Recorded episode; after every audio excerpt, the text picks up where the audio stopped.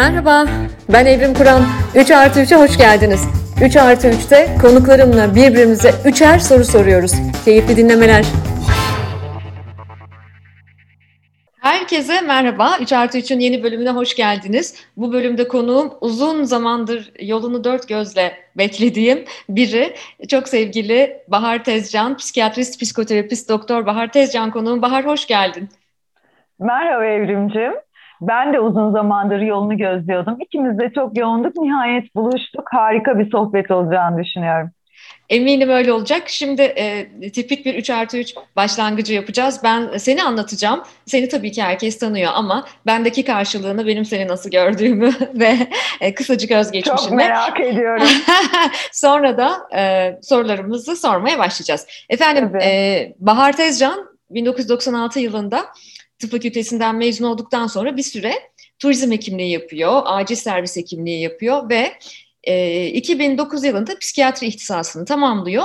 E, ama enteresan bir kariyer öyküsü var. E, böyle bir sürü yoldan aynı anda gittiği. 2012 yılında da hobisi olan sinemayı e, akademik bir çalışmaya eviriyor ve e, Beykent Üniversitesi Güzel Sanatlar Fakültesi'nde sinema televizyon bölümünde yüksek lisansına başlıyor.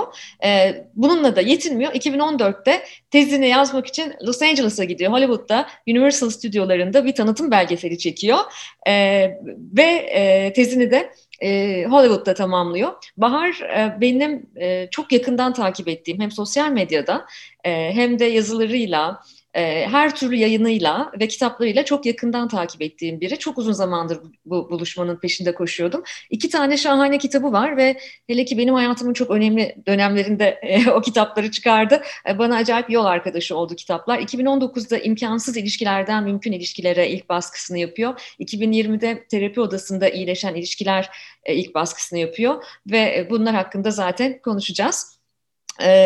Benim için çok anlamlı ve önemli bir, bir buluşmamız olmuştu pandemi döneminde. Bundan bir, bir buçuk evet. sene önceydi galiba değil mi Bahar?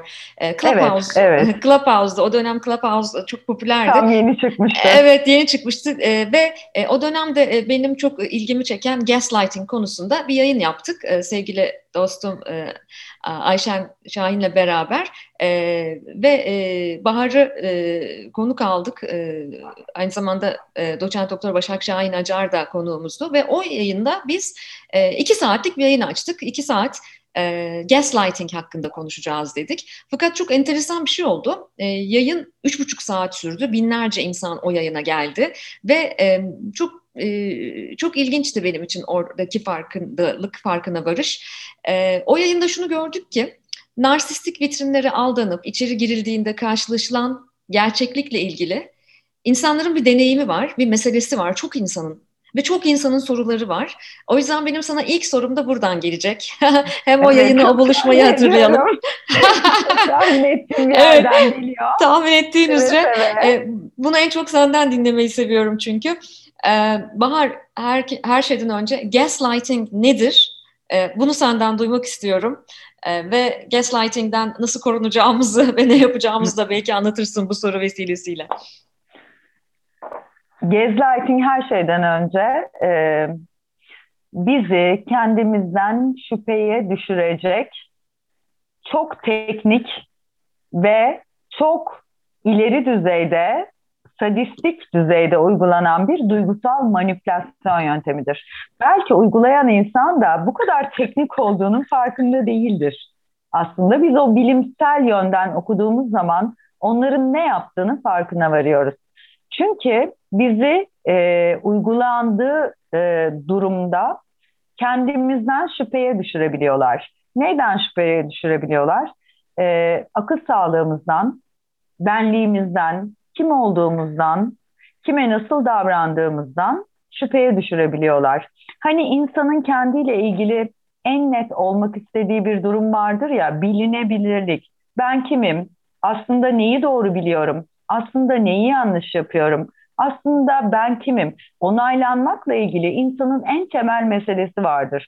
Gaslighting denilen duygusal manipülasyon tekniği de bizi tam da buradan vuruyor. Yaralandığımız yer tam da aslında kim olduğumuzla ilgili bizi şüpheye düşürmek. Aslında ne kadar sağlıklı olup olmadığımızla ilgili, ne kadar yalan söyleyip söylemediğimizle ilgili, bir kimlik problemiyle ilgili, akıl sağlığımızla ilgili bizi sorgulamak üzerine bir yere davet ediyor. Şimdi böyle baktığımızda e, bu davetler bazen kaçınılmazdır insan ilişkilerinde değil mi? Bizi bazen de insanlar gerçekten kendimizi sorgulamak üzerine bir yerlere davet ederler ve bu bir yandan anlamlı bir ilişki kurmamıza yol açabilir. Ama gaslighting dediğimiz duygusal manipülasyon tekniğinde bizi buraya çeken kişilikler kendi hizmetlerine dair burada ne var diye baktıkları için bizi oraya çekiyorlar. Yani bu ilişki nasıl daha iyi olabilir? Ben nasıl daha iyi hissedebilirim ya da sen nasıl daha iyi hissedebilirsin? Nasıl biz kendi yaralarımızı sarabiliriz? Burada bize dair daha sağlıklı ne olabilir gibi çok özel ve çok sağlıklı kavramlar üzerinden değil, senin akıl sağlığındaki bozulmalar bana ne kadar fırsat tanıyabilir? Senin üzerinde nasıl daha fazla tahakküm kurmama sebep olabilir? Gibi bizim çok özel bir açığımızı yakalamaya çalışıyorlar. Gaslighting dediğimiz tam da böyle bir yerden bizi vuruyor. Evet çünkü insan partner olduğu kişide, yakın ilişki kurduğu kişide kendini sorgulamak üzerine oradadır ve en mahrem yönlerini, en duygusal çıplaklığını açmak üzerine oradadır zaten. Ve bu ilişkiyi arkadaşlık, aile ve bütün toplumsal ilişkilerinden ayıran şey oradadır. Biz zaten orada bütün duygusal çıplaklığımızla varızdır, bütün yaralarımızla varızdır. Dolayısıyla o kişiye tam da öyle noktalar vaat ediyoruzdur ki, veriyoruzdur ki beni buralardan vurabilirsin gerektiğinde karşımızdaki insan bizi tam buralardan içeriye girerek aslında sen doğruyu bilmiyorsun. Aslında sen bunları yapıyorsun ama bu tamamen seninle ilgili bir problem. Benimle ilgili hiçbir şey yok. Senin akıl sağlığınla ilgili, senin kendi kişisel çıkarlarınla ilgili, senin kaprislerinle ilgili bütün problem sende ve sen kendinle ilgilen dediği noktada bize nasıl da yardımcı olur gibi yardımcı olmaya çalışır gibi duran bu cümlelerde maalesef gaslighting'i görüyoruz. Yani aslında yanımızda durmak istiyor gibi hisseden, öyle hissettirmeye çalışan partnerimiz nasıl da bize bir savaş açmış oluyor. Çünkü insan böyle bir ilişkide karşıdakini savaşa davet etmemelidir. Onu kendini sorgulamaya, bu yönden davet etmemelidir. Bendeki eksik ne? Benimle ilgili akıl sağlığı problemim ne? Benim suçum neye davet etmemelidir? Birbirimize içgörüye davet etmek bu değildir. İçgörü nedir biliyor musun gerçek anlamda? Ben nasıl daha iyi olabilirim? Nasıl daha iyi bir insan olabilirim? Nasıl daha bu ilişkiye daha iyi bir şeyler katabilirim? Neyi daha az yapıyorum? Neyi daha fazla yapıyorum? diye sorgulamamızı sağlayan bir şeydir. Çünkü biz herhangi bir ilişkide bir şeyleri eksik yaparken çok pardon bir şeyleri eksik yaparken evrimcim bazı şeyleri de çok doğru yapıyoruz.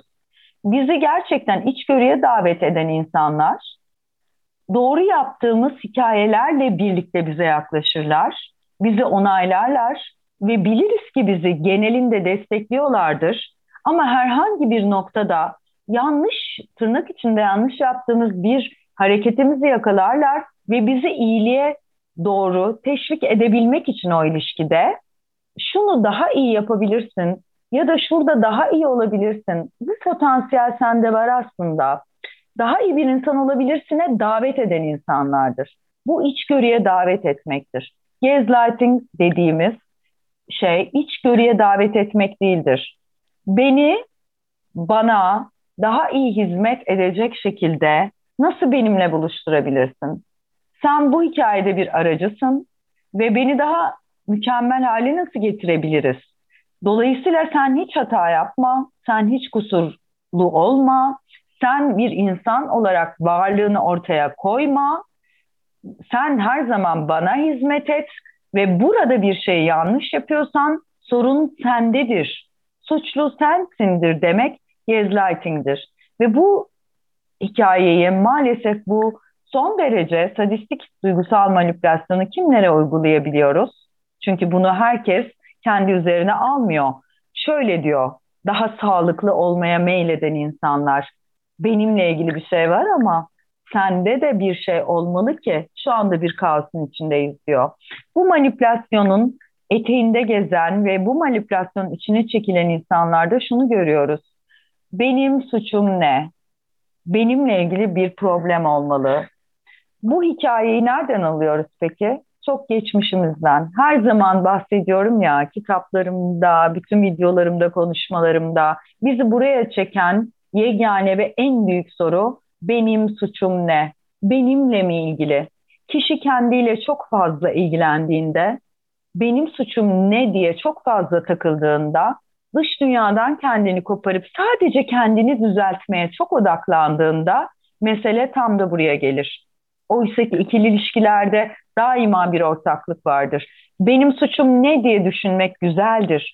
Ama senin buna katkın ne diye karşı tarafa sormamız gerekir. Gaslighting dediğimiz duygusal manipülasyon bu sorun seninle ilgili ve senin probleminden kaynaklanıyor diyen problem bizde de şuna tekabül edebiliyor. Yörüngeye o zaman oturuyor hikaye. Benim suçum ne? Ben suçluyum ve benimle ilgili. Öyleyse neyi değiştirmem gerekiyor? Tam burada işte ilişki birbirini buluyor, yörüngeye oturuyor ve akıl sağlığını bozmaya çalışan, suçlamaya çalışan bir insanla zaten suçluluk duymaya hep yatkın olan ve bütün meseleyi üzerine alıp buradan değiştirmeye çalışan bir insan mükemmel bir şekilde birleşiyor. Peki bu insan neden üzerine almaya çalışıyor bu kadar meseleyi? Neden benimle ilgili diyor? Evet elbette ailesinden öğrendiği meselelerden kaynaklanan bir dinamikle benim suçum ne demeye çok yatkın. Ama bu bir yandan da o kişiyi şu hale getirmiş oluyor. Ben bir meselede kendime bir suç bulursam bunu değiştirebilirim. Burada kontrolü ele geçebilirim, geçirebilirim. Burada bir problem varsa harika. Bu problem benimle ilgili ise harika. O zaman ben benimle ilgili problemi çözersem bizim ilişkimiz yoluna girecek diyor. Baktığında ne kadar belirlilik tarifesi değil mi? Karşı taraf sen belirle ve düzelt diyor. Bu tarafta belirsizliği düzeltebilecek kişi benmişim. Ne mutlu ki ben değişirsem dünyam değişir diyor. Ve dolayısıyla bu karşılaşma sonuna kadar, tükenene kadar devam edebiliyor. Yani ışığımızı yani partnerlerden biri diğerinin ışığını gaslighting de oradan geliyor galiba değil mi? Ee, ışığını yavaş yavaş kısıyor, kısıyor, kısıyor ve taraflardan biri sanırım kör bir karanlıkta buluveriyor kendini. Işık oyunları, akıl oyunları hepsi birbirine çok benzer. İnsan çünkü sevdiği kişide zaten yaralanmaya da açıktır, gelişmeye de açıktır ve böyle olmalıdır. İlişki bir risk almaktır. Aslında ışığı bize bazen kısarlar, bazen yakarlar. Bu ilişkinin doğasında vardır. Birbirimize zaten bunları istemeden ve isteyerek insan olarak da yaparız. Bu kısımda değildir. Ama ışık kısma herhangi bir şekilde karşımızdakine hizmet etmek amacıyla onu mutlu etmek, onu geliştirmek, onu haklı çıkarmak amacıyla yapılıyorsa eğer o zaman bu taraf gerçekten karanlıkta kalmaya mahkum bırakılıyordur.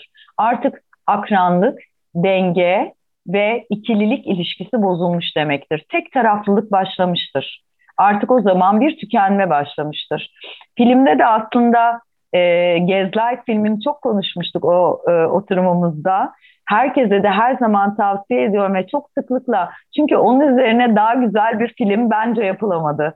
Yani Gaslighting tekniği Gaslight filminden alır aslında hikayesini ve onun üzerine daha güzel e, yapılabilen bir film hikaye kurulmadığını düşünüyorum.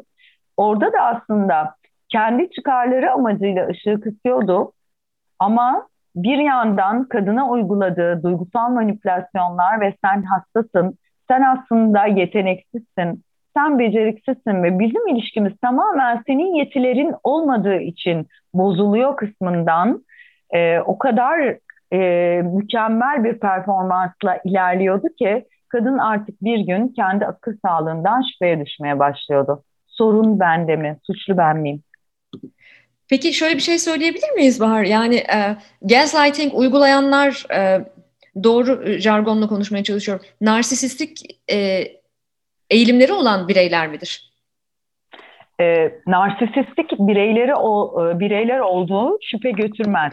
Neden? Çünkü bir şekilde başka bir insanı kendi hizmetine adamak, onun yaptıklarımız doğrultusunda ne düşüneceğini, ne duyacağını, ne hissedeceğini önemsememek zaten bir narsistik belirtidir. Dolayısıyla bu kişilerin aslında özünde narsistik özellikler taşıdığından emin oluyoruz. Bunun derecesi farklı oluyor ama bir başka insanın akıl sağlığıyla oynamaya çalışmak ve hep sen suçlusun diyebilmek çok daha uç noktada malin narsist dediğimiz çok büyük bir spektrumdur ya narsizm. Ilımlı hmm. narsistler vardır, ilişki kurulanlar vardır, imkansızlar vardır vesaire. Bu spektrumda nerede olduğunu belirtiyor bize Gaslight. Yani bize birisi gaslighting yapıyorsa bizi gerçekten o hikayede sadece suçlu, sadece haksız, sadece tüketen ve sadece olayın bütün sorumluluğunu almamız gerektiği bir yerde koyuyorsa ve kendi bununla ilgili hiçbir sorumluluk almıyorsa uç noktada bir narsizmden bahsediyoruz. Hı hı. O zaman e, bu vesileyle filmi de hatırlatalım. E, yayından sonra belki e, izlememiş olanlar izlerler. Gaslight Işıklar Sönerken diye Türkçe'ye çevrildi. 1944 sanırım 1944 yapımı evet. e, bir film. E, lütfen izleyiniz efendim. Gaslight Işıklar Sönerken e, filmi bu konuştuklarımızın şahane bir özeti gerçekten.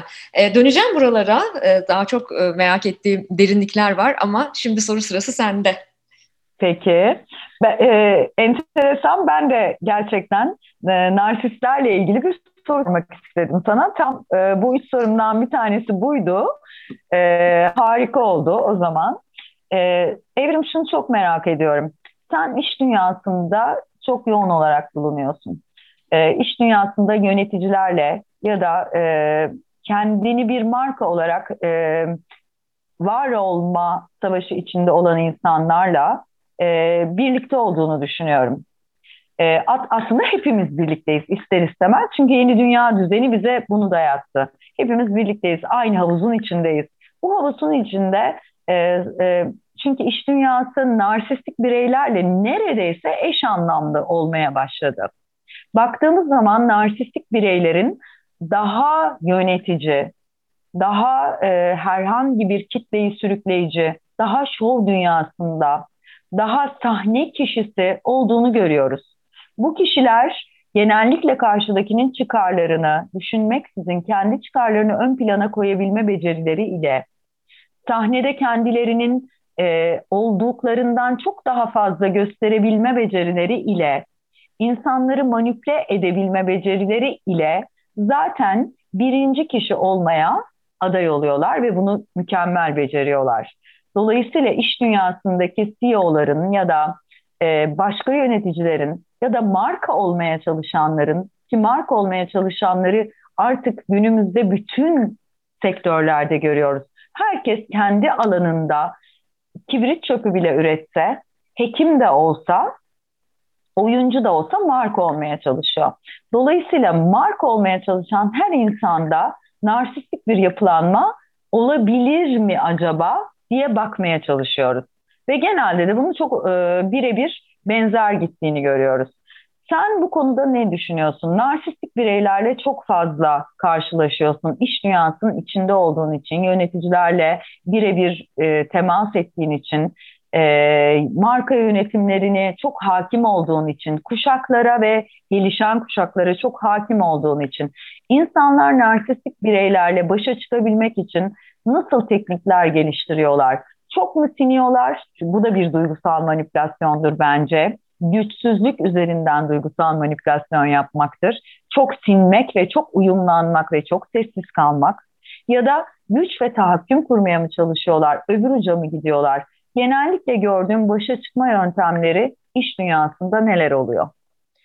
Evet, e, çok güzel bir soru. Bir taraftan da böyle dilimin ucunu ısırarak, imtina ederek cevap vermeye çalış çalışacağım. Çünkü tereciye tere satmak istemem asla. Ne e, demek? Ama çok değerli katkıların olacağı için zaten bu soruyu merak ederek soruyorum.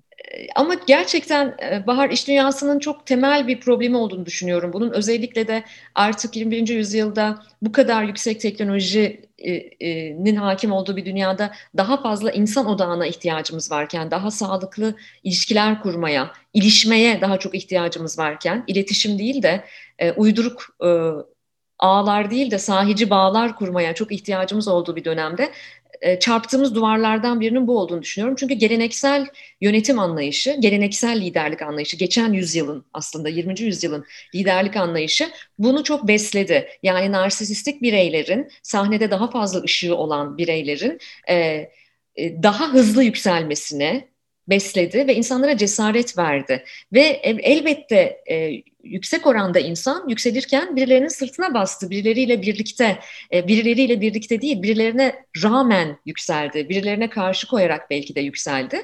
E, dolayısıyla şu anda iş dünyasında ekseriyetle o 20. yüzyıldan kalma liderlik tipini görüyoruz. Bu sadece Türkiye'de değil, dünyanın her yerinde böyle. Ama şimdi bir tartışma konusu var. O da kırılgan liderlik. Bu e, dünyanın gelişmiş ülkelerinde tartışılmaya açıldı. Kırılganlığa açık olmak, yaralanmaya açık olmak. Dolayısıyla kırılganlığa, yaralanmaya açık olan bir liderlik türünün 21. yüzyılda daha geçerli olduğunu, özellikle genç yeteneklerle, yeni jenerasyonla çalışırken çok daha sürdürülebilir ve daha anlam odaklı olduğunu en nihayetinde konuşmaya başladık. Ama hayatımız yapmamız kolay mı? Hayır değil. Çünkü aslında e, bütün kültürü, organizasyonun bütün kültürünü ki ben örgütsel kültür çalışıyorum, en tepedeki lider belirliyor. Ve lider ne kadar e, kendini kazımaya, ne kadar kabuğunu kırmaya, ne kadar yaralanmaya açıksa aslında o kadar bizim yaptığımız projeler, çalışmalar, hatta inovasyon, evet. hatta bütün dönüşümler ancak o zaman mümkün olabiliyor. E, bu da tabii çok e, kolay olmuyor. Bir kere çok e, eril bir liderlik tipi de var bilhassa bizim ülkemizde. Yani hani bazen e, bir feminist olarak da bunu söyleyebilirim. Hani diyoruz ya işte toplumsal cinsiyet eşitliği var, kotalar var, şirketlerin böyle perspektifleri var, işte yönetim kurullarına bu kadar kadın sokacağız, daha fazla kadın iş dünyasında temsil edilecek falan ama e, burada başka bir soru da gündeme geliyor. Bu kadınlar da acaba dişil kimlikleriyle mi yoksa eril bir tavırla mı liderlik koltuklarına geliyorlar? Şu anda e, bir soruma spoiler veriyorsun Evrimci. Ama bu yayın hep böyle oluyor. bu yayın hep böyle oluyor biliyor musun? oldum. ee, tamam ee, hemen spoiler o zaman izleyicilerden geri çevirmek için. Kadınları çünkü konuşacağız. Tamam aldık tamam. şu anda spoiler'ı. Ama evet. şeyi çok merak ediyorum. Gerçekten mükemmel bir e, tanımlama verdin bana. Özellikle not aldım kırılgan liderlik insan olmaya dair bir şey söylüyor bu bize değil mi? Kırılabilmekle Kesinlikle. ilgili bir şey söylüyor. Narsizmimizi zaten, kıracak olan şey zaten kırılabilme yeteneğimiz. Kesinlikle öyle. Zaten e, çok mutlu olduğum şey de şu. Belki de o yüzden büyük bir aşkla yapıyorum işimi. Genç yeteneklerle yaptığımız araştırmalarda ve çalışmalarda son dönemlerde yükselen bir trend demek istemiyorum ama trend sanki gelip geçici bir e, kavrayış. Ama son dönemlerde çok yükselen bir e, beklenti var e, iş dünyasından. O da ilham veren liderlik, amaç odaklı liderlik. Yani diyor ki aslında yeni yetişen e, çalışan profil, gençler bize diyor ki tamam yeteri kadar rekabet ettiniz, yeteri kadar birbirinizi yediniz birbirinize, rakiplerinize, dünyaya, ekonomiye, çevreye, ekolojiye yeteri kadar zarar verdiniz ve yeteri kadar kar maksimize ettiniz. Peki fayda? Peki insana, topluma, dünyaya, kainata faydayı ne zaman konuşacağız? İşte bunun için tabii ki bu narsistik öğelerin kırılması, bu gerilimin mutlaka giderilmesi gerekiyor. Ben bunun için demografinin yeterli olduğunu düşünüyorum. Yani Türkiye'de 40 yaşın altında 53 milyon birey var ve bu bireyler kuvvetli bir taleple geliyorlar. Sadece iş dünyasında değil, tüm yönetim kadrolarında, siyaset dünyasında, yerel yönetimlerde kapsayıcı olun diyorlar. Dinleyin, özür dileyin. Çünkü kırılganlığın yaralanmaya açık liderliğin bir numaralı belirtisi, öğesi özür dileyebilmek. Ben de hata yaptım ve yapabilirim diyebilmek. İnsana dair bir tavırda bulunabilmek. O yüzden ben iyimserim ama işimiz kolay mı? Hayır değil. Çünkü bir transformasyon sürecindeyiz. Kuşaktan kuşağa e, koskoca bir iş dünyası yönetimini aktarma sürecindeyiz. E, bunu çok e, kolaylıkla yapan organizasyonlar var. Daha organik bakan meseleye. E, o kadar da e, katı, statükocu ve o kadar mekanistik olmayan ama ekseriyetle dünyada, iş dünyasında bunu ben çok görüyorum. Ekseriyetle hala o katı eril liderlik var. O inşallah kırılacak, gençlerle kırılacak ve kadınlarla kırılacak. Evrimcim sence e, hangi yöne gidiyor daha e, insanlar? Uyumlanma tarafına mı daha çok gidiyor, isyan tarafına mı, kendini ifade etme tarafına mı yoksa ortalarda bir yerlerde yerini de alabiliyorlar mı? Bununla ilgili bir e, araştırmamız var. çıkan narsistlerle, narsistik bireylerle, yöneticilerle e, çünkü her narsistik bireye denk geldiğimizde ayrılamıyoruz. Ayrılmak Tabii. o kadar da kolay bir şey değil. Söz konusu iş dünyası olduğu zamanda. Bununla başa çıkmayı öğrenmek zorundayız. Çünkü orada bize bazı manipülasyonlar yapılacak. Biz de onlara bazı karşı manipülasyonlar yapmak zorundayız. Manipülasyon dediğimiz zaman her zaman olumsuz algılanmasın. Çünkü bir manipülasyon dediğimiz duygusal iletişim tekniği eğer bir iletişimin daha sağlıklı olmasına hizmet ediyorsa, kendimizi korumamıza hizmet ediyorsa, o ilişkinin devamına yönelik bir şans tanıyorsa ve karşı tarafın kendisini sorgulamasına şans tanıyorsa biz de karşı manipülasyon teknikleri geliştirmeliyiz. Bunlar sağlıklı manipülasyonlardır ve ilişkide bulunmak zorundadır.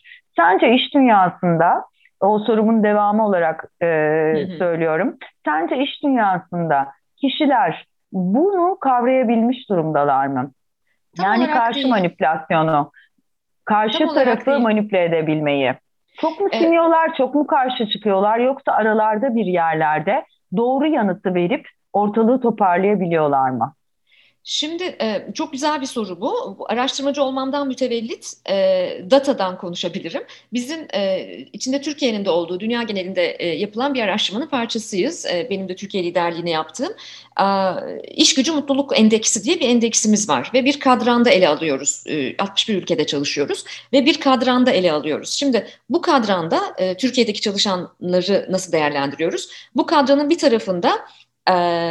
sıkışmış çalışanlar var. Yani mutsuzlar, e, baskı altındalar ama hareket edemiyorlar. Bunları sıkışmış ülkeler diyoruz. Yani çalışanların kendini evet. sıkışmış hissettiği ülkeler. E, bir başka kadranın bir başka tarafında arayışta olanlar var. Bunlar e, çeşitli manipülasyonlara uğruyorlar, mutlu değiller, kendilerini baskı altında hissediyorlar ama durmuyorlar ve daha iyi aramaya doğru bir e, yönelimleri var. Hareket etmeye çalışıyorlar. Bunlar arayışta olanlar. Kadranın bir tarafında memnun olanlar var. Memnunların zaten herhangi bir sıkıntısı yok. Yani bulundukları organizasyonel iklimde kendilerini ifade edebiliyorlar. Hatta arayışları da yok. E, kadranın diğer tarafında da biraz daha flörtöz olanlar var. Onlar da işlerinden, liderlerinden, patronlarından mutlular. Ama yine de belki daha iyisi vardır diye bakıyorlar. Böyle bir dörtlü e, kadran üzerinde endeksliyoruz ülkelerimizi. Maalesef son 10 yıldır Türkiye olarak biz bu araştırmanın parçasıyız. Türkiye'nin e, profesyonelleri, özellikle genç profesyonelleri sıkışmış kadranından bir türlü çıkamadı.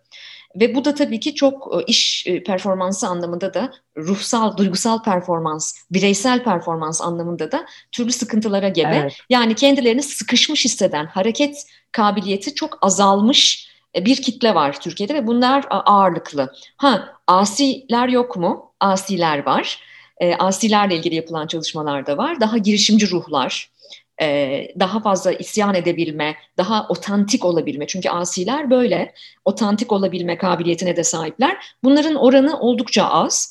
E, benim e, aynı zamanda hocam Harvard Business School'dan e, çok önemli bir e, davranış ekonomisti Francesca Gino bununla ilgili bir kitap yazdı. Rebel Talent diye, asi yetenekler diye. O kitapta şöyle yazar. Harika, mutlaka okuyacağım. Çok, mutlaka oku. O kitapta şunu yazıyor Francesca diyor ki siz zannedersiniz ki asiler problem yaratır şirketlerde. Halbuki problemler asileri yaratır.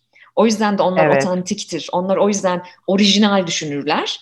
Ee, ve e, aslında yaratıcı evet. yıkıcıdır onlar. Yaratıcı çözümler bulurlar. Şikayet etmek değildir onların dertleri. Ne yazık ki bu asi yeteneklerin oranının çok yüksek olmadığını düşünüyorum. Danışmanlık verdiğim şirketlerde de e, amaçlarımdan biri asi yetenekleri korumak ve geliştirmek, alan açmak onlara. Olumlu anlamda asi gerçekten sistemin dışında ne var diye bakabilen insanlardan oluşuyor değil mi? Aynen Doğruların öyle. dışında ne var? Ama ben bir de bunu nasıl daha doğru iletebilirim diye işlevsel asi ve işlevsel olmayan asi diye ayırırsak belki de gerçekten asiliğe belki daha anlamlı bir tanım yükleyebiliriz. Kesinlikle. Çünkü işlevsel olmayan asilikte hem sistemi sabote ediyoruz hem kendi hayatımızı sabote ediyoruz. Daha işlevsel bir asilikte doğru duygusal manipülasyon tekniklerini öğreterek bize uygulanan meseleleri tersine çevirebiliyoruz. Bu Kesinlikle. hakikaten sistemi de koruyor. Bizi de yöneticiyi de belki daha doğru bir yere evriltebiliyor. Ve oradan da inovasyon çıkıyor. Oradan inovasyon evet. çıkıyor. Ne kadar güzel. Evet. Ee, evet.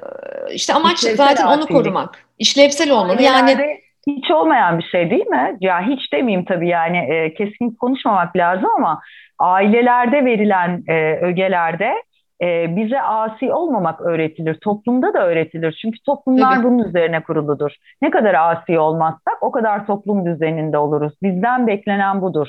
Oysa ki asilik dediğimiz tırnak içinde işlevsel asilik tam da toplumun özelliklerini, yaratıcılığını, rengini belirleyen, kendi varlığını, otantisiteyi belirleyen gerçek bir e, özelliktir. Belki de bunu beslemek gerekiyor ailelerde. Buna da bütün kalbimle katılırım çünkü e, bir taraftan Türkiye'nin bir kültürel kodu da var. Kolektivist bir toplumuz biz. Yani bireyin değil, toplumun genel kanısının öncelendiği bir coğrafyada yaşıyoruz. Örneğin Tabii. dünyanın gelişmiş ekonomilerine, İskandinav ülkelerine, Avrupa'ya özellikle Kuzey Amerika'ya doğru gittiğimizde şunu görüyoruz. Bireyin Birey. e, menfaati veya bireyin arzusu veya bireyin biricikliği önceleniyor bu toplum böyle dedi diye e, birey sen e, bunu kabul edeceksin diye bir baskı görmüyor. Ama biz kolektivist bir toplum olduğumuz için tabii ki e, ortalama ses, ortalamanın e, talebi bireyin biricikliğini bastırıyor. Böyle olunca da asilik tabii ki bizimki gibi bir toplumda yaratıcı asilik, olumlayıcı asilik pek fazla kabul görmüyor. Ama öyle bir yetenek grubunun geldiğini, öyle gençlerin geldiğini düşünüyorum. İnşallah organizasyonel kültürlerde oraya doğru evrilirse muasır medeniyet seviyesini o zaman yakalayacağız. Evet, şimdi benim ikinci soruma geldik. Ee, yine senin birkaç yıl önce yazdığın çok hoşuma giden e, bir ifaden var. E, oradan bir alıntı yaparak sorumu soracağım. Hı hı. E, şöyle bir şey söylemiştin. Demiştin ki bir ilişkide sevildiğinize dair kendinizi ikna etmeye çalışıyorsanız sorun var. Hiçbir gerçek sevgi soru işaretleri, kaoslar ve dramlarla yaşanmaz. Bunlar çok acı çekmenin çok sevmekle ilgili olduğuna inandığımız ve sevgiyi mücadeleyle kazandığımız bir çocukluğun miraslarıdır. Bu beni çok etkiliyor. Özellikle de son dönemlerde gençlerle, e, genç ergenlerle ve gençlerle yaptığımız çalışmalarda özellikle flört şiddetini çok anlatmaya gayret ediyorum. Öğrencilerime de çok anlatmaya gayret ediyorum ve e, bunun sevgiyle pek alakası olmadığını. E, buradan e, yola çıkarak şu soruyu soracağım sana. Şiddeti insanın benliğinde meşrulaştırmaya çalışması e, ve e, sanki affetmeyi erdem saymak, şiddeti affetmeyi erdem saymak. Bu bizim kendimize olan saygımızla ilgili bir tehdit oluşturmaz mı? Bu bir yanlılık değil mi? Ve biz bu yanlılıktan nasıl kurtulacağız? O kadar güzel ve o kadar e, temel bir soru sordun ki insan ilişkilerine dair bir şeyden bahsediyoruz şu anda. Belki hala ülkemizde çözülememiş hala en büyük gündemimiz olan meseleden bahsediyoruz. Şiddetin içinde sevgi olur mu? Sevgi varsa şiddet nasıl olabilir? Bu ikisi birlikte var olabilir mi? Baktığımızda e, çok teknik bir terim olarak asla var olamaz diyoruz. Ama bir yandan da bakıyoruz ki bütün insan ilişkilerinde muhtelif zamanlarda belli düzeylerde şiddet dediğimiz bir karşıdakini kendini kötü hissettirme, yaralama davranışlarının devam ettiğini görüyoruz. Neden böyle oluyor biliyor musun? Çünkü şiddetin içerisindeki sevgi ve sevginin içerisindeki şiddet normalize olmuş durumda. Kendi geçmişimizde, anne baba çocuk ilişkisinde ve bütün tanıklık ettiğimiz toplumsal ilişkilerde gördüğümüz şey şu. Beni seviyor, ama bana bunları yapabilir. Sevdiği için yapıyor. Ee, bana şiddet uyguluyor. Evet. Belki de bu e, bana hakaret ediyor. Bana bağırabiliyor ya da be, benim kendimi küçük düşmeme sebep oluyor. Evet ama bunu benim iyiliğim için yapıyor. Gibi kendimize meşru çıkarabilecek çok fazla yol ve yordam öğrenerek büyüyoruz. Zaten çocukluğumuzda da bize bunlar yeterince fazla sayıda öğrenmiş e, e, ve uygulanmış oluyor. Dolayısıyla baktığımız zaman şiddet meşrulaşıyor. Hatta daha da fena bir yere doğru gidiyor. Bir ilişkinin içerisinde ne kadar fazla dram, kaos, tanıklık ettiğimiz git gel, e, işte kendini kötü hissetme, ayrılma ya da ayrılamama, her şeye rağmen orada var olma, her şeye rağmen ilişkiye devam etme durumları gibi çok sevmeye dair bize nüanslar veren, güya e, bilinç dışımızdan kodlar getiren, her şeye rağmen kal diyen toplumsal, ailesel kültürler bize herhangi bir yerde mücadele çoksa, dram çoksa orada da sevgi çoktur diyor. Aşk gerçekten böyle bir şey diyor ve biz bunu öğreniyoruz sonra da hayatımızda uyguluyoruz. Oysa ki biz burada herhangi bir takıntıyı devam ettiriyoruz. Bir mücadeleyi kazanabilme takıntısına. Bir zamanlar sahip olamadığımız o gerçek ve o koşulsuz ve o doğru düzgün sevilmeyi tekrar bu sahneye getirmeye çalışıyoruz. Bir mücadele varsa orada geçmişte de sevildiğimize inanıyorduk değil mi? Şimdi onu tekrardan inancımıza monte etmeye çalışıyoruz. Geçmişte bir çocuktuk. Geçmişte çocuk olduğumuz zamanlarda tanıklık ettiğimiz dramlar, mücadeleler bize o hikayede bir sevginin olması gerektiğini söylüyordu. Çünkü sevgiye inanmak zorundaydık. Çünkü sevgiyle var olabilir bir çocuk. Oradaki hikayenin sevgi olduğuna inanmak durumundadır.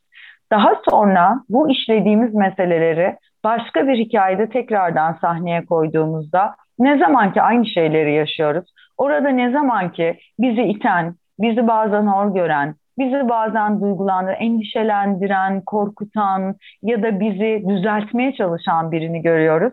Tam da işte geçmişimdeki sevgi bağımda kurduğum şeylere benziyor. Demek ki bu bir sevgi olmalı. Demek ki buradan bir bağ çıkacak. Demek ki geçmişimde yaşananlar şey doğruydu. Demek ki onları doğrulayabiliyorum. Öyleyse doğru adresteyim demeye çalışıyoruz. Oysa ki herhangi bir yerde büyük bir mücadeleyle karşı tarafı ele geçirmeye çalışıyorsak, tutturuyorsak 5 yaşındaki çocukluk halimizdeki gibi onu düzeltebilirim, onu değiştirebilirim, onu istiyorum, o benim olacak, benim istediğim gibi olacak benden vazgeçemez. Çünkü ben vazgeçilmez biri olmak zorundayım. Ya da ben onu değiştirebilirim, düzeltebilirim. Çeşitli hikayelerle onu burada tutmaya çalışıyorsak eğer bir gerçek sevgi kazanmaya çalışmıyoruz. Bir takıntıyı sahneye koyuyoruz demektir. Çünkü gerçek sevgi bu kadar zorluklarla inşa olmaz. Gerçek sevgi zaten orada var olur, kendini inşa eder. Çünkü dinamikler o kadar güzel yerleşmiştir ki kişi bunlar üzerinde daha zahmetsizce, evet emek vererek, evet fedakarlıklarla, evet ama varlığını inkar etmeden, hiçleşmeden, hala bir birey olarak üstelik gelişerek, üstelik kendini hala önemli birisi sayarak ve yıllar sonra geriye dönüp baktığında bu yılları hiç de boşa harcamamışım kendi üzerime bastım, başka bir insan oldum diyerek devam eden bir ilişkidir. Gerçek sevgi tam da budur. Affetmek erdem mi dedin? Affetmek dediğimiz şey bize yapılan şiddeti içselleştirmek, onun bir bütünü olmaksa orada affetmiyoruz. Orada mağdur ve kurban koltuğunu kabul ediyoruz demektir. Affetmek demek bize yapılanların aslında hak etmediğimiz şeyler olduğunu görmek, bize yapılanları tamamen üzerimize almamak, karşı tarafa iade edebilmek, onların kendi patolojilerinden kaynaklandığını görebilmek. Bu yüzden onları okuduktan sonra, öfkemizi hissettikten sonra artık intikam duygumuzu, artık onu değiştirebilme yetimizi bir kenara bırakabilmek ve kendi yolumuza gelişebilmek üzerine devam etmek demektir. Affetmek kendine dönüp bakabilmek demektir. Affetmek kendi hayatımızı tekrardan kurabilmeye inanmak demektir. Affetmek kendi geçmişimizi affetmek, bizim oradaki rolümüzü, bizi kurban koltuğuna oturtan insana evet işimizi affedebilmek ve önümüzdeki hikayelerde artık dramlardan kurtulabilecek bir birey olabilmeye inanmak demektir. Affetmek aslında önce karşı tarafı değil, kendimizi affetmek yani kendimize inanmak, gücümüze inanmak demektir. Dolayısıyla şunu söylemeye çok isterim. E, affet dediğimizde herhangi bir ilişkide hep bize şunu söylerler ya bana bu kadar yapılan şeyde nasıl affet diyebiliyorsun? Ne yani daha mı fazlasını yapayım? Ne yani intikam almayayım mı? İntikam aldığın zaman onu daha fazla ters köşeye sıkıştırmaya çalıştığın zaman affetmiş olmuyorsun aslında ya da intikam almış olmuyorsun. Kendine bir darbe daha vurmuş oluyorsun. Çünkü bu hikayelerin kazananı yoktur. Bu hikayede herkes yanar. Bu hikayede yanmadan çıkabilmek ya da yandıktan sonra tekrar küllerimizden var olabilmek istiyorsak affetme kavramını buradan okumamız gerekiyor. Kendimizi bu hikayeden sonra deneyimlemiş, öğrenmiş, daha kendimize göre kendi kimliğimizi yaratabilmiş, daha özel olabilmiş bir kimlik yaratabilmeyi becermiş olmakla ilgili affetmek, geride bırakabilmek tam da böyle bir şey bence. Harika. Bence hem benim hem e, pek çok dinleyicimizin çok ihtiyacı olan sözcüklerdi bunlar. Sağ ol Bahar. Ve soru sırası sende. İkinci soru. Peki. Ee, kadınlardan bahsettik ya. E, tam da o spoiler verdiğin yerden devam edelim o zaman. Çünkü harika bir giriş yapmıştın. E, ben de bunu çok merak ediyorum senin gözlemin açısından. Çünkü ben kadınların iş dünyasındaki yeri ile ilgili çalışıyorum tabii ki seanslarımda. Kendimce gözlemlerim var ama sen çok sahadan, tam da hikayenin ortasından bize bilgi verebilecek konumdasın diye düşünüyorum.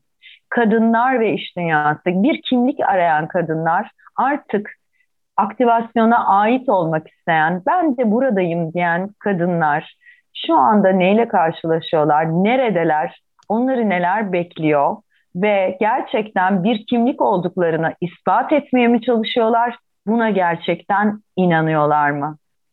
Kendileri bu hikayenin neresindeler? Sence bunu çok merak ediyorum. Bunu e, ben de o kadar merak ediyorum ki e, şimdi yeni kitabım bunun üzerinden gelecek. Harika. Ee, yeni bir araştırma sürecindeyiz. Ee, imposter fenomeni üzerine çalışıyoruz bu dönem.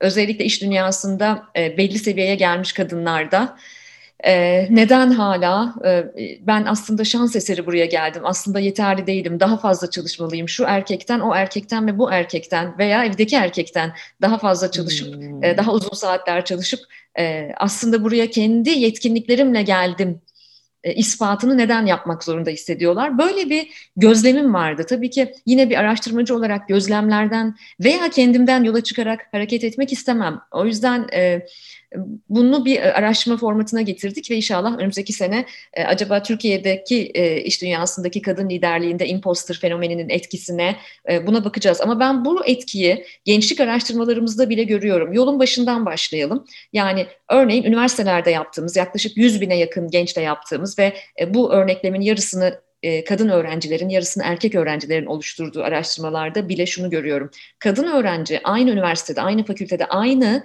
derslikte, aynı amfide yan yana ders aldığı erkek öğrenciden çok daha az maaş hak ettiğini düşünüyor. Çok daha uzun süre iş bulamayacağını düşünüyor. Aslında kendini, CV'sini, yetkinliklerini daha yetersiz hissediyor ve bu katlanarak iş yaşantısında devam ediyor. Yani iş yaşantısına kadın yeni mezun bir genç profesyonel olarak girdiğinde zaten birkaç sıfır geride başlıyor. Şimdi zaten son yıllarda gitgide deforme olan e, kadın meselesiyle ilgili deforme olan kültürel kodlarımız da var. E, her ne kadar dişil bir toplum olsa da Türkiye, her ne kadar Anadolu dişil bir yer olsa da e, hala çok eril kodlarla iş dünyası çalışıyor Türkiye'de. Ama tepe yönetimlere geldikçe, yukarı doğru çıktıkça şunu çok merak ettim ben yıllarca. Kadın kimliğini mi koruyarak geliyor kadınlar yoksa o eril kodlara uyumlanarak mı geliyorlar? E, zannedersem ikincisi daha fazla oldu. Çünkü kolay bir mücadele değil. Ben bunu bir kadın girişimci olarak 20 yıldır çok net bir şekilde yaşıyorum zaten. Ama en azından benim yolculuğumun e, ikinci yarısında e, kadın olma halimi çok sevmem, kadın olma halimle daha fazla barışmam, dişil enerjimi, şefkatimi, anaçlığımı, yaptığım işlere de yansıtmam, kırılganlığımın aslında benim bu işi yaparken zayıflığım değil gücüm olduğunu fark etmem aslında benim için de uzun bir yolculuktu. Fakat tabii ki kurumsal dünya benim avantajım şuydu ki ben kendi işimi yapıyorum. Ama kurumsal dünyanın katı hiyerarşik kodları her kadının bu manada kendini ifade etmesine izin vermiyor. Bence İstediğimiz kadar kotalar koyalım, istediğimiz kadar yönetim kurullarında eşitlemeye çalışalım, e, kadın çalışan sayılarımızı artırmaya çalışalım. Bence ivedilikle geri dönüp kültürümüze bakmamız gerekiyor organizasyonlarda. Yani kaç kadın olduğu değil mevzu sadece içeride çalışan sayısı değil. Mevzu orada sadece kantite değil kalite. Yani kadınların kendilerini, ruhlarını, iş yapma biçimlerini o e, sanatçı biçimlerini işe ne kadar yansıtabildiklerini, anaçlıklarını, duygusallıklarını, inceliklerini işe ne kadar yansıtabildiklerini bir kere e, izin veriyor acaba kültür? O yüzden de ben imposter fenomeninin çok çalışılmaya değer bir konu olduğuna karar verdim son yıllarda. Bilhassa bizim ülkemizde. Ve şunu çok net görüyorum. Kadın yükseldikçe daha da çok çalışıyor, daha da fazla kendini ifade etmeye, daha da fazla hayır ben kotalarla buraya gelmedim, hayır ben şans eseri buraya gelmedim, hayır benim de söyleyecek sözüm var demeye başlıyor. Bak biz bunu televizyon yayınlarında bile görüyoruz Bahar. Bir evet. panelde değil mi? Bir haber evet. e, panelinde teknik bir konunun konuşulduğu, siyasetin, ekonominin vesaire. Bir kere zaten çok az kadın görüyoruz. Yani profesyonel konuşmacı ortamında, panellerde, tabii. televizyon ekranları. En fazla Ama, üçte bir oranında. Tabii. E, ama mesela kadına e, bazen ben dakika tutuyorum. Mesela e, moderatörlerin kadına ne kadar az söz verdiğini de görüyorum. Ve orada bazı kadınların nasıl canhıraş e, söz almaya çalıştıklarını, kendilerini ifade etmeye çalıştıklarını görüyorum. Yönetim kurulu odalarında da aynı şey olmasın. Bence öyle. Daima yani, öyle, çok eminim. Değil mi? Yönetim kurulu çok, odalarında çok da aynı şey oluyor. Dolayısıyla orada kamera yok ve biz televizyonlarda izlemiyoruz. Ama bence önemli olan yönetim kurulu odalarına, toplantı salonlarına e, kadınları fiziksel olarak ya da kenar süsü olarak almak da değil ama onlara söz hakkı vermek ve eşit söz hakkı vermek, hakkaniyetli olmak e, ve onların iş yapma biçimlerine de saygı duymak. Bence esas mesele bu. Bununla ilgili büyük bir mücadele var. Yani zaten toplumsal cinsiyet eşitliği konusunda Türkiye'de büyük bir mücadele var ve kadın mücadelesinin Türkiye'deki feminist hareketinde epey yol kat ettiğini düşünüyorum. Ama hala gidecek çok yolumuz var. Çünkü şunu e, ilginç bir biçimde gözlemliyorum dataya baktığımda da. Her şey değişiyor Bahar. Her şey değişiyor. Teknoloji gelişiyor. İşte inanılmaz metaverse'lerden falan bahsediyoruz. Ama jenerasyonlarda Türkiye'nin işte son altı kuşağını çalışıyorum. Jenerasyonel e, dönüşümde, gelişimde yerinde sayan ya da bebek adımlarıyla ilerleyen bir konu var. O da cinsiyet eşitliği. Yani yeni jenerasyon kadınlar da hala o imposter'ın e, e, tohumlarıyla e, büyüyerek geliyorlar ve onu o, o ağacı büyütüyorlar evet. organizasyonlarda. Bunun için de galiba e, iç konuşmalarla herhalde başlaması gerekiyor. Bu benim uzmanlığım değil senin uzmanlığın ama en azından ben kendimle ilgili çalışmalarda bunu önem veriyorum. Kendimle ilgili meselemde ve yolculuğumda. Mesela şunu söylemeye çalışıyorum. İzinliyim. Hata yapmaya iznim var. E, mükemmel anne değilim, süper kadın değilim. Güçlü kadın etiketini külliyen reddediyorum. Ve güçlü kadın olmak zorunda da değilim. Kadın halimle Evet. E, bu kadın halimle, kırılganlığımla, e, şefkatimle, zaman zaman gözlerimin dolmasıyla okeyim, bu halim iyi, böyle iyiyim. Belki de bunu bunu kadınların e, cesaretle söylemeye başlaması lazım. Ne dersin? Peki sana şunu söyleyeyim mi? Erkeklik de aslında aynı meselelerden muzdarip olduğu halde sahneye koyduğu şey o kadar erk üzerinden yürüyor ki. Çünkü erkekliğin de aslında, erkeklerin de aslında divanımıza oturduklarında ağlayabildiklerini, insanca olan bütün meselelerden muzdarip olduklarını görebiliyoruz. Aslında o kadar aynıyız ki Evrimcim. O kadar aynı meselelerden vurgun yiyoruz ki ve o kadar benzer çözümler üretmeye çalışıyoruz ki insan olarak, birey olarak. Ama toplum bize erkeklik ve kadınlık olarak bir şey söylüyor. Ve referans aldığımız değerler tırnak içinde erkeklik denilen güçlü, yenilmez, söz sahibi, otorite figürü belirleyen kontrolcü ve savaşan ve yenen olarak almış durumda. Dolayısıyla hikaye bunun üzerinden dönüyor. Aslında kadınlar da erkekler de çok benzer yerlerde dolaşıyorlar. Benzer duygularda, benzer hatalarda, çok benzer insanlık hikayelerinde yeniliyorlar ya da yeniyorlar. Çünkü insan olmak zaten böyle bir şey. Ben kadınlarla e, ilgili şunu söylemeyi çok ve altını çizmeyi çok isterim. Referansımız hiçbir zaman için bir erk ya da bir erkeklik ve onların başarıları üzerinden gitmemeli. Çünkü zaten onların da referans aldığı başka bir kod var. O kod aslında hepimizi yıktı. Aslında onların da erkeklikten geldikleri değil, erkekliğe söylenenlere uyum sağlamaya çalıştıkları için yaptıkları bir takım eylemler var. Herkes çünkü ona ait gibi hissediyor. Bize söyleneni yapmak zorundayız.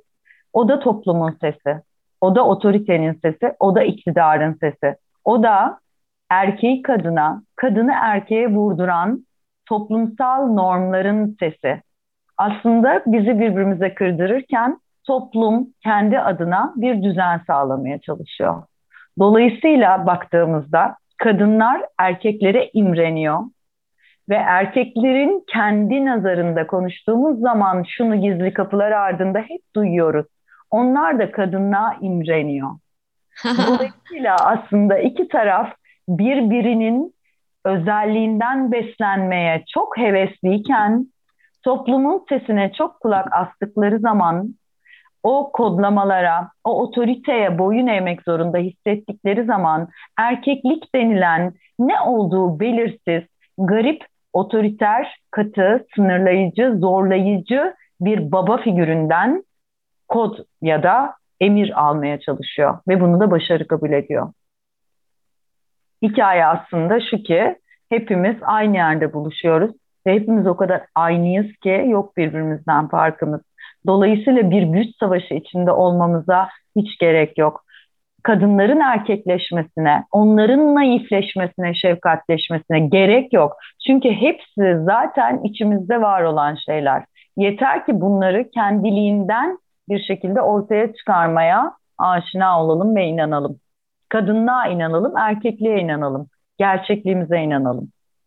Harika. Çok güzel. Çok güzel. Evet, e, tam da bu yüzden zaten benim de danışma kurulu üyesi olduğum, üyelerinden olduğum e, Yanındayız Derneği'nde biz kadınlık ve erkeklik hallerini ancak kadınlar ve erkekler bir araya gelerek toplumsal cinsiyet evet. eşitliğini sağlayabileceğimizi düşünerek çalışıyoruz. Kadınlık ve erkeklik hallerinin e, ikisinin de ortak meseleleri olduğunun hep altını çiziyoruz. Çok güzel, bu çok rahatlatıcı bir açıklama oldu senden gelen, sağ ol. Ve ben üçüncü soruma, bu yayının üçüncü ve son sorusuna benden gelen geçiyorum. Ee, ve yine senden bir alıntı yaparak başlayacağım. Sorumu oraya eklemleyeceğim. Çok sevdiğim bir alıntı. Senin e, yazdığın bir metinden şöyle söylemiştin. Korku üzerine inşa edilmiş her tesis yıkılmaya mahkumdur. Er ya da geç. Yalnız kalma korkusu yaşayan birey yalnız kalır. Değer görmeyeceğine, sevilmeyeceğine inanan birey onaylanmamanın, kabul görmemenin, sevip reddedilmenin eteklerinde yaşar sıradan olmaktan, görmezden gelinmekten korkan gölge haline döner. Tesadüf değildir hiçbiri. İşte hayatımıza monte ederek medet umduğumuz kişilerle ilgili en büyük handikap budur. Bir gün birileri iyileşir, kendi hayatına bakması gerektiğini anlar ve gider. Başka koltuk değnekleri bulur ve gider. Sizi yeterince tükettiğini görür ve artık ona verebildiklerini sınırlı olur, yine gider. Çok seviyorum bu metni. Ee, çok güzel yazmışım. evet, çok güzel yazmışsın değil mi? ben, ben de dinlerken aferin bana dedim. Teşekkür ediyorum. Yazdıklarımı ben unutuyorum çünkü. Evet, evet çünkü yazan yazan çünkü ben bilirim e, yazan yazlığıyla tekrar buluşmaz genellikle. E, evet. O yüzden benden dinle istedim alıntıları. Bu benim İki aynı zamanda da hala okumadım sonradan biliyor musun? Eminim. İkisini eminim. okumadım.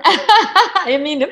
E, bunlar gerçekten benim zaman zaman özellikle bu en son paylaştığım alıntı benim çeşitli kendi yazılarımda da referans verdiğim, çok sevdiğim bir metindi. Buradan yola çıkarak şunu soracağım sana. Koltuk değneği ilişkiler hakkında soracağım. koltuk değneği ilişkiler, yara bandı ilişkiler. Neden bir birey koltuk değneği olmayı kabul eder? Farkına mı varmaz? Nasıl koltuk değneği olmayız? Koltuk değneği olmak ister. Wow. Hikaye buradan başlar. Hiç kimse tesadüfen koltuk değneği olmaz. Zaten bu rolü çok iyi biliyordur. Aradığı rolde tam olarak budur. Birinin bakıcısı olmak için birine herhangi bir yerden hizmet edebilmek için varoluş şekli geliştirmiştir. Dolayısıyla ondan bunu bekleyen bir insana çekilmesi hiç de sürpriz değildir. Koltuk de değneği dediğimiz zaman baktığımızda çok olumlu bir işleve sanki gönderme yapıyoruz değil mi? Çünkü koltuk değneği o kişinin yürümesini sağlayan bir şeydir. Ama biz değnek değiliz, biz insanız. Biz insan olarak birinin yürümesini tek başımıza sağlayamayız. Birinin hiçbir zaman için tek tabanlı bir bakıcısı, her zaman söylerim öğretmeni, bankası, hizmetçisi, terapisti, doktoru, hemşiresi ya da herhangi bir e, durumu olamayız.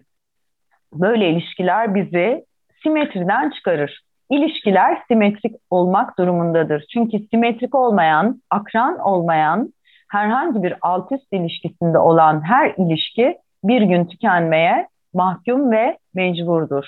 Çünkü birisi tüketici konumundadır, birisi tükenen konumundadır. Bu çok basit bir matematik formülasyonudur. Aslında psikoloji, insan psikolojisi çok basit matematiklere dayanıyor. O yüzden matematiğe bir yandan da aşığım biliyor musun? Çünkü insan formülasyonu dediğimiz zaman gerçekten çok basit, e, herkesin anlayabileceği, dolayısıyla isterse değiştirebileceği bazı matematik formülasyonlarından ibaret. Herhangi birimiz diğerinin bakıcısı olduğumuz zaman tükenmeye mecburuz. Bizi de birisi tüketmeye mecbur. O zaman ne yapmak zorunda biz tükendiğimizde? Yeni bir kaynak aramaya doğru gitmek zorunda. Biz tükenene kadar, biz artık ona bir şey veremeyecek hale gelecek olduğumuz zamana kadar. Bu bizi e, peki kaynağı nerede? Dedin ya korkular. Her zaman korku söz konusu olduğunda insan korkudan zaten oluşan bir varlık ama insan bir yandan da cesaret etmeye muhtaç ve mecbur bir varlık. Neden? Çünkü korku dağları bekler. Korku bizi hiçbir zaman için yönetmemeli. Yönetir ama yönettiği durumda her zaman şunu söylemeliyiz. Korkuyorum. Neyden korkuyorum? Terk edilmekten mi? Peki korku bu korku beni nereye götürecek? Zaten terk edilmekten, onaylanmamaktan, sevilmemekten, ait olamamaktan, yuva bulamamaktan korkuyoruz. Çünkü bir zamanlar bu korkuyla yüzleşmiştik ve kalbimizi çok acıtmıştı geçmişte. Aynı şeyi tekrar yaşamamak istiyoruz. Acıdan korkuyoruz. Acı çekmekten korkuyoruz. Korktukça da daha fazla bu hikayenin içine gömülüyoruz. O yüzden korku dağları bekliyor. O yüzden cesaret dediğimiz şey korkmamak değil. Korkuya rağmen hareket etmeye, birey olmaya, var olmaya, insan olmaya çalışabilmek. Aslında korku dediğimiz şey çok doğal bir duygudur. Korkmak bizi insan yapan bir duygudur. Karşımıza bunu da hissettirdiğimiz zaman karşını, karşımızdakini de insanlığa davet ederiz. Eğer insanlık varsa karşımızdakinde bir parça daha olsa korktuğumuz zaman bizde bir şey görebilir. Burada bir sinyal var. Ona daha farklı nasıl davranabilirim? Bu bizi ilişkiye davet eder. Korku aslında ötelenecek bir şey değil, doğru yönetilecek bir şeydir. Ama korku her zaman için esir almaya bir yandan da bizi sırada bekleyen acınası kahredici bir duygu haline geçebilir kolayca biz izin verirsek. Dolayısıyla korkularımızı yönetmek zorundayız her şeye rağmen, terk edilecek olmaya rağmen, sevilmeyecek olmaya rağmen yeter ki var ol olalım. O ilişkinin içinde bir birey olalım. Yeter ki sıradanlık dediğimiz şeyi kabul edelim. Sıradanlık dediğimiz hikayeyi aslında gerçekten sıradanlık çünkü çok otantik ve bir hikayenin içinde kendi varlığımızla kalabilmekse eğer burada bahsettiğimiz şey bunu hedefleyelim. O zaman işte tam da ne birisine koltuk değneği oluruz ne de bize değnek olan bir insana merhamet ederiz ya da el açarız. Çünkü ilişki karşılıklı bir şeydir, simetrik bir şeydir. Asıl olan bu simetriyi yakalayabilmektir. Mümkün olduğunca insan olduğumuz için eksilerimiz artılarımız olacak ama uçlarda olmayalım. Yeter ki ortalarda bir yerlerde. Benim eksiğimi sen tamamlıyorsan ve bana gösterebiliyorsan ve buna destek olabiliyorsan harikulade bir şey. O zaman zaten korkmuyoruz. O zaman zaten bir bütün olmaktan mutluluk duyuyoruz. Harika. Ee, simetrinin önemini de hatırlattığın için ayrıca çok teşekkür ediyorum kendi adıma, dinleyiciler adına. Ee, çok basit bir matematiği var gerçekten bu işin. Evet, çok basit bir matematiği var. Ve e, son soru sırası sende. Son e, sorumu şöyle e, gündem etmek istiyorum. En gündemde olan ne var hayatımızda Evrimci? Sosyal medya. Bu hakikaten senin görüşlerini gerçekten çok merak ettiğim bir durum. E, ben sosyal medyayla öyle ya da böyle haşır neşir olan bir insanım. Seviyorum da. Kendi sosyal medyamı kendim yönetiyorum. Çok soran oluyor. Instagram'ı çok sıradan kullanıyorum. Canım ne istiyorsa onu yazıyorum. Hiçbir algoritması yok hangi ruh halimdeyse onu yazıyorum, ifade etmek istediğim şey yazıyorum vesaire. Dolayısıyla sosyal medya kullanan biri olarak ilişkileri de takip edebilmem aslında kolay oluyor. İnsan ilişkilerini takip edebilmem, herkes bunu nasıl yaşıyor diye e, bakabilmem ve bunlardan kişiler nasıl etkileniyor diye bakabilmem kolay oluyor. E, çok fazla bence yeni algoritmalar yarattı sosyal medya insan ilişkilerine dair. Bu konuda sen ne düşünüyorsun? Senin bakış açını çok merak ediyorum. Yeni ilişki dünyasını, çünkü yeni ilişki dünyası artık sıradan sevgililikler, evlilikler, adı konmuş birliktelikler, e, tanışma şekilleri adına çok farklı şey söylüyor. Sosyal medya bize yeni tanışma şekilleri öğretti. Yeni ilişki biçimleri öğretti. Adı konmamış, kuralları olmayan bambaşka ilişkiler dünyasına doğru göndermeler yaptı. Bunlar bizi nasıl etkiliyor? Sence bu konuda olumlu yerlerde miyiz ve biz bunları geliştirebilir miyiz? Doğru adreste miyiz? Ve ee, bunları nasıl kullanıyoruz? Evet çok güzel bir soru. Ee, yine e, gençlerle yaptığımız çalışmalarda özellikle 21. yüzyıl yetkinlikleri üzerine yaptığımız çalışmalarda dijital okuryazarlık üzerinde çok duruyoruz. E, hayat okuryazarlığının altındaki önemli maddelerden birinin artık dijital okuryazarlık olduğunu düşünüyorum. Yani birincisi şöyle düşünüyorum bir internet bağlantın olması ve bir akıllı telefonun evet. olması çok akıllıca işler yaptığın anlamına gelmez. evet. Ee, ama zaten e, e, böyle bir duyarlılığa sahip bir birey değilsen Zaten e, bir e, akıllı telefonun olmasa da topluluk içerisinde analog ortamlarda da e, dijital medyadaki davranış biçimlerini sergileyebilirsin. Ama dijital medya, sosyal medya özellikle ilişkiler ağında e, kullanım biçimiyle benim çok dikkatimi çekiyor. Araştırmalar mesela şunu gösteriyor. E, kadınların erkeklere e, oranla sanırım 16 kat çok daha fazla tacize uğradığını gösteriyor mesela sosyal medyada. Bu bir yeni bir alan açtı. Yani kadın erkek ilişkilerine, ilişki biçimlerine, dostluklara. Mesela sen beni neden like etmedin? Ben seni repost ettim. Sen de beni tekrar teşekkür mahiyetinde tekrar repost etmen lazımdı falan gibi yorumlar ben de bazen alıyorum. Ama ben çok seviyorum sosyal medyayı. Özellikle Instagram ve Twitter aktif kullanıyorum. E, ama orası benim için mesela Instagram benim için günlük. Çünkü ben zaten günlük de tutuyorum. Yani ben kağıda, kalemle, ben hala deftere günlük de tutan bir kadınım. Ama o da benim dijital günlüğüm.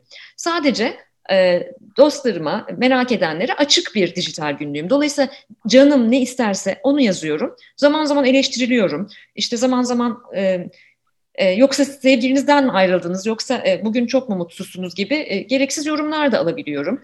E, ya da işte sizin ne işiniz var ki işte o zaman e, orada durmayın da buraya gelin. E, onu yemeyin de bunu için veya çocuğunuza öyle davranmayın, kardeşinize böyle e, söylemeyin falan gibi yorumlar da alıyorum. Ama e, sosyal medya sadece bir araç.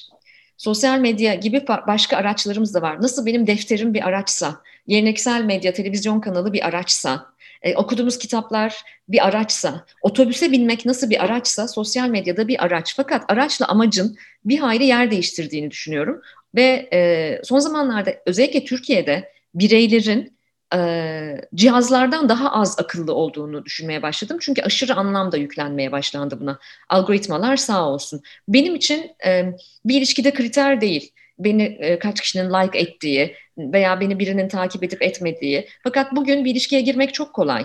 Yani bir follow unfollow'a bakıyor e, bir ilişkiye girmek ve e, hatta e, şöyle de bir istatistik var. E, sosyal medya penetrasyonun bu kadar yükselmesiyle boşanma oranları da arttı e, Türkiye'de. Böyle bir istatistik de var. Özellikle pandemi dönemi evet. bunu da iyice tetikledi. E, dolayısıyla ben buna bu kadar büyük anlam yüklemiyorum. Benim için e, fijital olmak önemli. Yani sadece dijital bir hatta kalmak değil. Ben mesela seni de ilkin ilkin sosyal medyada gördüm ve tanıdım. Ama bunu ben nasıl, ne kadar e, duygusal bir ortama, ne kadar fiziksel bir ortama taşıyabiliyorum? İlişkimi ne derece geliştirebiliyorum, derinleştirebiliyorum? Bence asıl olan bu. Ve benim takip ettiğim insanlar da e, hayranı olduğum insanlar değil, ilişkimi geliştirebildiğim insanlar. Baktığımda onunla ilgili gelişmeleri izlemekten hoşlandığım insanlar e, geçmiş olsun, e, iyi bayramlar demeyi sevdiğim insanlar ya da. O yüzden de bunun bir araç olduğunun altını çizmek istiyorum. Ama kullanım biçimi itibariyle memnun muyum? Değilim. Zaten artık e, sen tabii daha iyi biliyorsun bir e, bağımlılık türü olarak da değil mi? E, Dünya Sağlık Örgütü artık bunu tabii, kabul tabii, etti. Yani, tanımlandı. E, tanımlandı. Dolayısıyla bu bağımlılıkların da çok sakıncalı olduğunu düşünüyorum. Bu stalklamanın çok acayip bir şey olduğunu düşünüyorum. E, o kadar gereğinden fazla anlam yüklememek lazım. Bazen bir e, pipo sadece bir pipodur. Kim demişti bunu? Freud mu demişti? Evet, Freud'un Freud'un evet. cümlesidir. Evet, Her şeye yani... bu kadar anlam yüklemeyin demiştir. Pro zaten e, bazen sadece produr. Ben de sana çok katılıyorum. Yani gerçekten de sosyal normlarımız neyse, toplum neyse aslında bence de sosyal medyada onu yaşıyoruz. Bize kim ne der, el alem ne der üzerinden kurgulanmış bir toplum olduğumuz için sosyal medyada da bunu göstermeye çalışıyoruz. İlişkileri bunun üzerine kurguluyoruz. Ve e, davetime icazet etti ya da etmedi, bana like yaptı ya da like yapmadı üzerinden tamamen karşı tarafın aktivasyonuyla bir reaksiyon gösteriyoruz. Yani sanki kendi kimliğimiz orada yok. Karşı taraf ne yapıyorsa ona yönelik bir harekete geçiyoruz. O zaman kendimizi referans almıyoruz. Belki karşı taraf beni artık takip etmekten çıkmak istiyor. Ama ben onunla ilgili hala bir şeyler öğreniyorsam çıkmayabilirim. Bu beni hiç de küçültmez. Doğru mu? Kesinlikle. Aslında e, sosyal medyayı belki de bu yüzden bu kadar rahat kullanabiliyor olmalıydık ama bir fırsatı kaçırdığımızı düşünüyorum. Bizim toplumsal normlarımız bu kadar önemli bir fırsatı kaçırdı diye düşünüyorum. Aslında önemli bir fırsat vardı orada. Kendimizi daha doğru ifade edebilmek, daha gerçek ifade edebilmek, karşıdan gelen reaksiyonları o kadar da önemsememek, başkaları ne der diye yaşamamak gibi kendimizi görece gizleyebildiğimiz bir kısmında kendimiz olabildiğimiz çok önemli bir fırsat yatıyordu. Hala bunu yakalayamadığımızı düşünüyorum ama belki de her şey evrimleşiyor, her şey değişebiliyor. Belki bu da gerçekten e, takibe takip gibi yaşanmayacak ve ben ne istiyorsam onu yapmak istiyorum. Karşıdakini de zaten kendi hareketi ve kendi düşüncesi bağlar diye bakabilmek gerekiyor. Belki birey olmayı bize sosyal medya bir gün öğretir. Belki öğretir ve orada da anahtar sözcük yine otantisite değil mi? Yani yine sahicilik. Kendin e, olabilmek. Kendin olabilmek. E, yani canım ne istiyorsa onu istediğim Muhakkak. kadar yazabilmek ve Yoksa paylaşabilmek. herkes onaylanmak ister, herkes sevilmek ister. Bu çok doğal bir insan ihtiyacıdır. Muhakkak herkes beni daha çok insan takip etsin, daha onaylasın, daha sevileyim, daha çok like etsin ister. Bu insancadır ve bu da hiç de yabani bir durum değildir. Ama bütün varlığımızı buna bağlamak ve oradan gelen ilişkilere hakikaten bütün benliğimizi bağlamak büyük bir sıkıntı. Ve ben e, ikili ilişkilerde de sosyal medyanın yarattığı ilişkilerde de böyle bir şey görüyorum. Çünkü sosyal medya e, kadın erkek buluşması adına bir yandan eski sistemde görücü usulünün e, başka bir norma haline gelmeye başladı. İnsanlar artık eskisi gibi birbirini böyle ortamlarda tanıyamıyorlar. Çalışma şartları vesaire çok fazla sınırlandırmalar gereği tanışmalar çok azaldı. Sosyal medya buna olumlu kullanılsaydı iyi bir platform olabilirdi. Belki de olacaktır. Herkes kendi gerçeğini ortaya sürebilse gerçekten olumlu bir ikili ilişki geliştirmeye vesile olabilir. Ama herkes ideal benliğiyle orada olmaya çalıştığı için çok kısa bir süreliğine bile olsa bir hayale inanmaya çalışıyor. Kendi var olmak istediği hayale, ideale inanmaya çalışıyor. Bunu yakalayabildiği ve bunu inandırabildiği o kısacık günler, o kısacık haftalarla oyalanmaya çalışıyor. Belki de böylece gerçek bir ilişki fırsatını kaçırıyor aslında. Aslında olmayan bir şeyi. Yani ben orada hiç yoktum aslındayı yaşatıyor karşı tarafa. Her ikisi de günün birinde bununla zaten yüzleşecek. Boşa zaman kaybediyoruz. Böyle bence de bence de boşa zaman kaybediyoruz cidden. İşte Netflix'e belgesel oluyor ondan Gerçekler sonra. Gerçekler hiçbir zaman için e, yok olmazlar. Her zaman çok iddia ettiğim, çok inandığım bir şeydir. e, ihanet, cinayet ve gerçekler gizli kalmaz. Her zaman için kendini açığa vurur. Sosyal medya bir gün kendini açığa vurur. Dolayısıyla en baştan e, bu hikayeyi doğru kurgularsak belki de gerçek ilişkiler kurmamıza müthiş bir fırsat olabilir. Kesinlikle öyle. Benim o kadar çok gerçek ilişkim var ki sosyal medya üzerinden kurduğum. Çünkü onun bir araç olduğunu atlamadan bakmaya evet. çalışıyorum. Amacım o değil. O evet. bir araç benim için. Ah ne kadar güzel konuştuk Bahar. Çok teşekkür ederim. İyi ki geldin. Ee, uzun zamandır gerçekleştirmek istediğim bir buluşmaydı bu. Ve e, şimdi kapanışta yine e, yapmadan duramam. Senden bir alıntıyla çok sevdiğim bir alıntıyla kapatacağım. Ben de dinlemek istiyorum. Alıntılarımı unutuyorum çünkü sevdiklerimi seve seve dinlerim. Ee, benim için çok önemli. Bana yine yol arkadaşlığı yapmış e, e, bölümlerden biri bu. Sadakat başkasından beklenen bir kavram olarak yerleşmiştir ama insan en büyük ihaneti kendinden alır. Kendine zarar veren ilişkilerin içinde kalarak, kendi değerini yok sayarak, hayallerinden vazgeçerek ve nicesi. Kendini koruyamamış olmanın yükü başka darbelerden daha ağırdır. Ben kendi yolculuğumda yıllardır seni çok büyük bir keyifle, senden çok öğrenerek e, takip ediyorum. İyi ki varsın. E, müteşekkirim. Kendime ne olan sadakati hatırlattığın için. Sağ ol, iyi ki varsın. İyi ki geldin 3 artı 3'e. Evrimcim ne mutlu bana. Ee, bir kere e, benim sözcüklerimi senin sesinden ve duygundan dinlemek benim için o kadar değerliydi ki tarif edemem. Ben de duygulandım kendi cümlelerimden dolayı çok teşekkür ediyorum. Ayrıca bana e, seninle konuşurken fark ettim ki hiç yaşamadığım bir fırsatı verdin. Bu hayatımda bir ilktir. O yüzden unutmama imkan yok. Soru sorma. Ee, karşı tarafa soru sorma. Çünkü biz hep cevaplayan, karşılayan taraftayızdır ya. Ben ilk defa senin sayende soru sordum. Çok keyifliymiş, bayıldım. Yani röportaj yapmak da ne güzel bir şeymiş. Bana bu fırsatı tanıdığın için, bu ilki açtığın için çok teşekkür ediyorum. Benim için çok keyifliydi. Çok teşekkürler. Görüşmek üzere Bahar. Çok sevgilerimle. Tekrardan buluşmak üzere.